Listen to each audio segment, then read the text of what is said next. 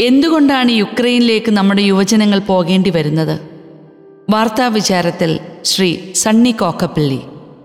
യുക്രൈനിലേക്ക് പോകേണ്ടി വരുന്നത് യുവനാരംഭത്തിലുള്ള കുട്ടികൾ ഇന്ന് അപൂർവ കാഴ്ചയായി മാറി. പ്ലസ് ടു കഴിഞ്ഞാൽ വിദേശ പഠനമാണ് മിക്കവരുടെയും ലക്ഷ്യം. ഇരുപതും മുപ്പതും ലക്ഷം രൂപ മുടക്കിയും ലോണെടുത്തും ആയിരക്കണക്കിന് കുട്ടികളാണ് ഓരോ വർഷവും വിദേശത്തേക്ക് ചേക്കേറുന്നത്.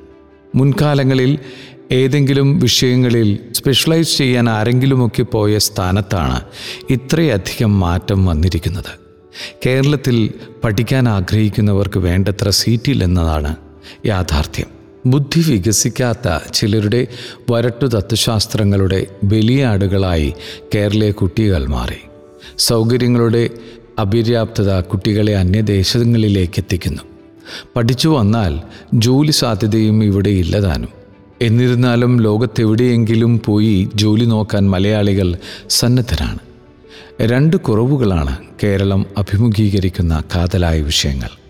പഠനത്തിനാവശ്യമായ സ്ഥാപനങ്ങളുടെ കുറവും പഠനത്തിന് ശേഷം ജോലി സാധ്യതയില്ലായ്മയും. എന്തുകൊണ്ടാണ് ഇങ്ങനെ സംഭവിക്കാൻ കാരണമെന്ന് നാം അന്വേഷിക്കേണ്ടതുണ്ട്. കേരളത്തെ ഒരു വിദ്യാഭ്യാസ ഹബ്ബാക്കി മാറ്റാൻ രാഷ്ട്രീയ പ്രസ്ഥാനങ്ങൾ തങ്ങളുടെ നയത്തിൽ അല്പം മാറ്റം വരുത്തിയാൽ മതി. അന്യ സംസ്ഥാനങ്ങളിൽ നിന്നും വിദേശങ്ങളിൽ നിന്നും വിദ്യാർത്ഥികൾ ഇവിടേക്ക് ഒഴുകിയെത്തണം. പഠിക്കാൻ ആഗ്രഹിക്കുന്നവർ എവിടെയെങ്കിലും പോയി പഠിക്കും. എന്നാൽ അത് കേരളത്തിലാകണമെങ്കിൽ അതിനുവേണ്ട ധനം ഇവിടെ തന്നെ ചെലവഴിക്കപ്പെടും. കൂടുതൽ പേർ പഠന നിലവാരം നേടിയാൽ ജോലി കൊടുക്കാനാവില്ല എന്ന തെറ്റായ ചിന്താധാരയുടെ ബാക്കി പത്രമാണ് വിദ്യാഭ്യാസ സ്ഥാപനങ്ങളുടെ കുറവ് ഇവിടെ അനുഭവപ്പെടുന്നത്. സ്ഥാപനങ്ങൾ ഉണ്ടായാൽ മാത്രം പോരാ. കുറഞ്ഞ ഫീസിൽ പഠിക്കാനും കഴിയണം.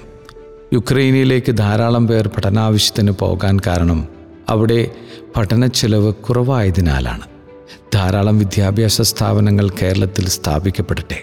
അതുവഴി അനേകായിരങ്ങൾക്കാണ് ജോലി ലഭിക്കുന്നത്.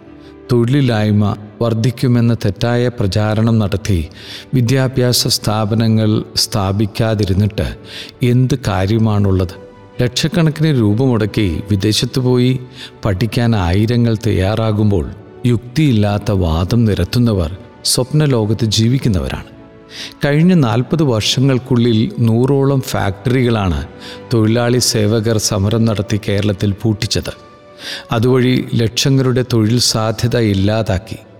ഏതെങ്കിലും സ്വകാര്യ വ്യക്തി ഒരു തൊഴിൽ സ്ഥാപനം തുടങ്ങണമെന്ന് വിചാരിച്ചാൽ അതിനെ എങ്ങനെയൊക്കെ തകർക്കാമെന്ന് ചിലർ ഗൂഢാലോചന ആരംഭിക്കും. ഇച്ഛാശക്തിയും ക്രാന്ത ദർശനവുമുള്ള നേതാക്കളുടെ അഭാവമാണ് കേരളം നേരിടുന്ന പ്രശ്നം. കേരളത്തെ ഒരു വിദ്യാഭ്യാസ ഹബ്ബാക്കി മാറ്റാൻ ഒരു പ്രശ്നവുമില്ല. കാലഹരണപ്പെട്ട വിദ്യാഭ്യാസ സമ്പ്രദായങ്ങളും സിലബസുമായി സർവകലാശാലകൾ കിതയ്ക്കുന്നു ആധുനിക രീതിയിലുള്ള ഗവേഷണമോ വളർച്ചയോ ഇല്ലാതെ രാഷ്ട്രീയക്കാർക്ക് മേഞ്ഞു നടക്കാനും അവരുടെ ഇഷ്ടക്കാർക്ക് ജീവസന്ധാരണത്തിനുള്ള ലവണവുമായി സർവകലാശാലകൾ മാറുമ്പോൾ പഠനാവശ്യത്തിന് മലയാളിക്കുട്ടികൾ വലയുകയാണ്. ഭീകര ദുരിതങ്ങളുടെ കാലം യുക്രൈനിലെ യുദ്ധം ലോകരാജ്യങ്ങളെ ഇനിയും എങ്ങനെയൊക്കെ ബാധിക്കുമെന്ന് നമുക്ക് ഊഹിക്കാൻ പോലും പറ്റില്ല. യുദ്ധാനുഭവങ്ങൾ നമുക്ക് പരിചിതവുമല്ല. യുദ്ധമേഖലയിൽ അകപ്പെട്ട മലയാളികൾ ഇവിടെ എത്തിച്ചേരുകയും ചെയ്തു. ഒന്നോ രണ്ടോ ചെറിയ ബാഗിലുള്ള സമ്പാദ്യവുമായി ഏതോ നാട്ടിലേക്ക് കൊച്ചു കുഞ്ഞുങ്ങളെയും എടുത്ത് പുരുഷന്മാരെ കൂടാതെ കിലോമീറ്ററുകൾ നടന്നും വാഹനത്തിലുമൊക്കെ സുരക്ഷയ്ക്കായി യാത്രയാവുന്ന ലക്ഷങ്ങളെ നാം കണ്ടു കഴിഞ്ഞു അമ്മമാരിൽ നിന്നും വേർപെട്ട കുട്ടികൾ ധാരാളം. പേരും മേൽവിലാസവും കയ്യിൽ പിടിച്ച് അവരും എങ്ങോട്ടോ യാത്രയാകുന്നു. അവരുടെ പിതാക്കന്മാർ യുദ്ധഭൂമിയിലാണ്. അവരെ ഇനി കണ്ടുമുട്ടുമെന്നുള്ള പ്രതീക്ഷ പലർക്കുമില്ല. കയ്യിൽ പണമില്ല വസ്ത്രങ്ങളില്ല അത്യാവശ്യ സാധനങ്ങൾ പോലുമില്ല. തങ്ങൾ ജീവിച്ചിരുന്ന വസതി നിലനിൽക്കുന്നുണ്ടോ എന്നറിയില്ല. ഭർത്താക്കന്മാരും കുടുംബനാഥന്മാരും രാജ്യത്തിനു വേണ്ടി പോരാടാൻ അന്ത്യചുമ്മനവും നൽകി കടന്നുപോയി. യുദ്ധത്തിന്റെ ഭീകരത മലയാളിക്ക് മനസ്സിലാകുകയില്ല. കുറേ കാലങ്ങളായി അത്തരമൊരു സാഹചര്യത്തിലൂടെ കടന്നു പോകാൻ മലയാളിയെ ദൈവം അനുവദിച്ചിട്ടില്ല. എല്ലാം നഷ്ടപ്പെട്ട ഒരു ജനതയുടെ വിലാപം നാം കാണാതിരിക്കരുത്. ലോകം മുഴുവനും സാമ്പത്തികമായി തകരുമെന്നോ കൂടുതൽ രാജ്യങ്ങൾ യുദ്ധത്തിലേക്ക് വലിച്ചഴയ്ക്കപ്പെടുമെന്നോ ഒന്നും ഇപ്പോൾ പറയാറായിട്ടില്ല. പക്ഷേ എല്ലാ യുദ്ധങ്ങളും മനുഷ്യനും ഭൂമിക്കും ദ്രോഹമാണ് വരുത്തിയിട്ടുള്ളത്. യുദ്ധത്തിൽ മരിച്ചുപോയവർ പരിക്കേറ്റവർ തകർന്നു തരിപ്പണമായ സ്ഥാപനങ്ങൾ ഇവയൊക്കെ പുനരുദ്ധരിക്കാൻ പറ്റുമോ? നൂറ്റാണ്ടുകൾ കൊണ്ട് കെട്ടിപ്പിടുത്തതൊക്കെ ഒരു നിമിഷം കൊണ്ട് തകർന്നടിയുന്നു. ഒരു യുദ്ധം ലോക മഹായുദ്ധമാകാൻ അധികം നിമിഷങ്ങൾ വേണ്ട.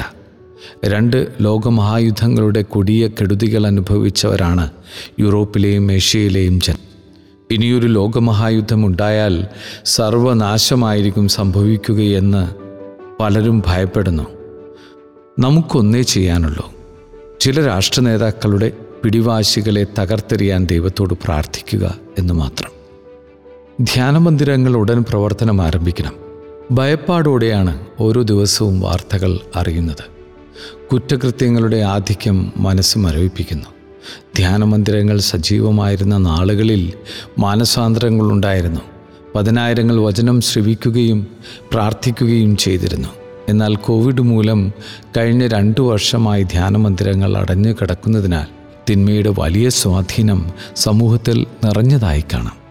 ധ്യാനം കൂടുന്ന അത്രയും പേർ ഒന്നു ചേർന്ന് പ്രാർത്ഥിക്കുന്നതിന് ഫലമുണ്ടായിരുന്നു. ആത്മീയ പ്രവർത്തനങ്ങൾ മന്ദീഭവിച്ചത് ഒരു മരവിപ്പിന് കാരണമായി. ഗണ്യമായ വിഭാഗം ദേവാലയത്തിൽ നിന്നും അകന്ന് നിൽക്കുന്നു. യുവജനങ്ങൾക്കും കുട്ടികൾക്കുമായ ആത്മീയ പ്രവർത്തനങ്ങളൊന്നും ഇല്ലാത്തതിനാൽ അവരുടെ ആത്മീയത മരവിച്ച നിലയിലാണ്. ഓൺലൈനിൽ ചിലതൊക്കെ നടക്കുന്നെങ്കിലും അത് എത്രമാത്രം ഫലപ്രദമാണെന്നതിൽ സംശയമുണ്ട്. മൊബൈൽ ഫോണിന്റെ മായികാവലയത്തിൽ കുരുങ്ങിയ അനേകം കുഞ്ഞുങ്ങളുണ്ട്. യുവജനങ്ങളുടെ കാര്യവും മറിച്ചല്ല. ആത്മീയ പ്രവർത്തനങ്ങൾ നിഷേധിക്കപ്പെട്ട കഴിഞ്ഞ രണ്ടു വർഷങ്ങളിലാണെന്ന് തോന്നുന്നു. സഭയിൽ കേസുകളും വിവാദങ്ങളുമൊക്കെ ഉയർന്നു പൊങ്ങിയത്. ദൈവജനത്തിന്റെ വിശ്വാസത്തിന് അത് ഗണ്യമായ ശോഷിപ്പുണ്ടാക്കി. ആരൊക്കെ കുറ്റപ്പെടുത്തിയാലും ധ്യാനങ്ങളും കൺവെൻഷനുകളും ആത്മീയതയുടെ ഉത്സവമായിരുന്നു. അതിൽ പങ്കെടുത്ത് ദൈവസ്നേഹത്താൽ ജ്വലിച്ച് നന്മയുടെ പ്രതിരൂപങ്ങളായി മാറിയ അനേകർ നമുക്കിടയിലുണ്ട്. ജീവിതത്തിൽ അഭിമുഖീകരിക്കേണ്ടി വരുന്ന പ്രതിസന്ധികളിലും വീഴ്ചകളിലും ഒരു സാന്ത്വനമായി ആത്മീയ കേന്ദ്രങ്ങൾ നിലനിന്നിരുന്നത് ഇനിയും തുടരണം. രണ്ടു വർഷങ്ങളുടെ നഷ്ടം ചെറുതൊന്നുമല്ല. മാനസിക സാമ്പത്തിക സാമൂഹിക ആത്മീയ തലങ്ങളിൽ അതിന്റെ പ്രതിഫലനം നമുക്ക് കാണാം. തിന്മയുടെ ദുരാത്മാക്കൾ ഇനിയും കൂടുതൽ അഴിഞ്ഞാടുന്നതിനു മുമ്പ് വീണ്ടും ഒരു പന്തക്രിസ്തതയ്ക്ക് വേണ്ടി നമുക്ക് പ്രാർത്ഥിക്കാം. ധ്യാനമന്ദിരങ്ങളിൽ സ്തുതിപ്പുകൾ ഉയരണം. വചനം ശക്തമായി അലയടിക്കണം. അതുവഴി സാക്ഷ്യത്തിന്റെ വലിയൊരു ജനാവലി ഉയർന്നു വരണം. ഇക്കഴിഞ്ഞ രണ്ടു വർഷങ്ങൾക്കുള്ളിൽ നഷ്ടപ്പെട്ടു പോയ ധാർമ്മികതയുടെ സന്തുലിതാവസ്ഥ വീണ്ടെടുക്കാൻ കഴിയട്ടെ.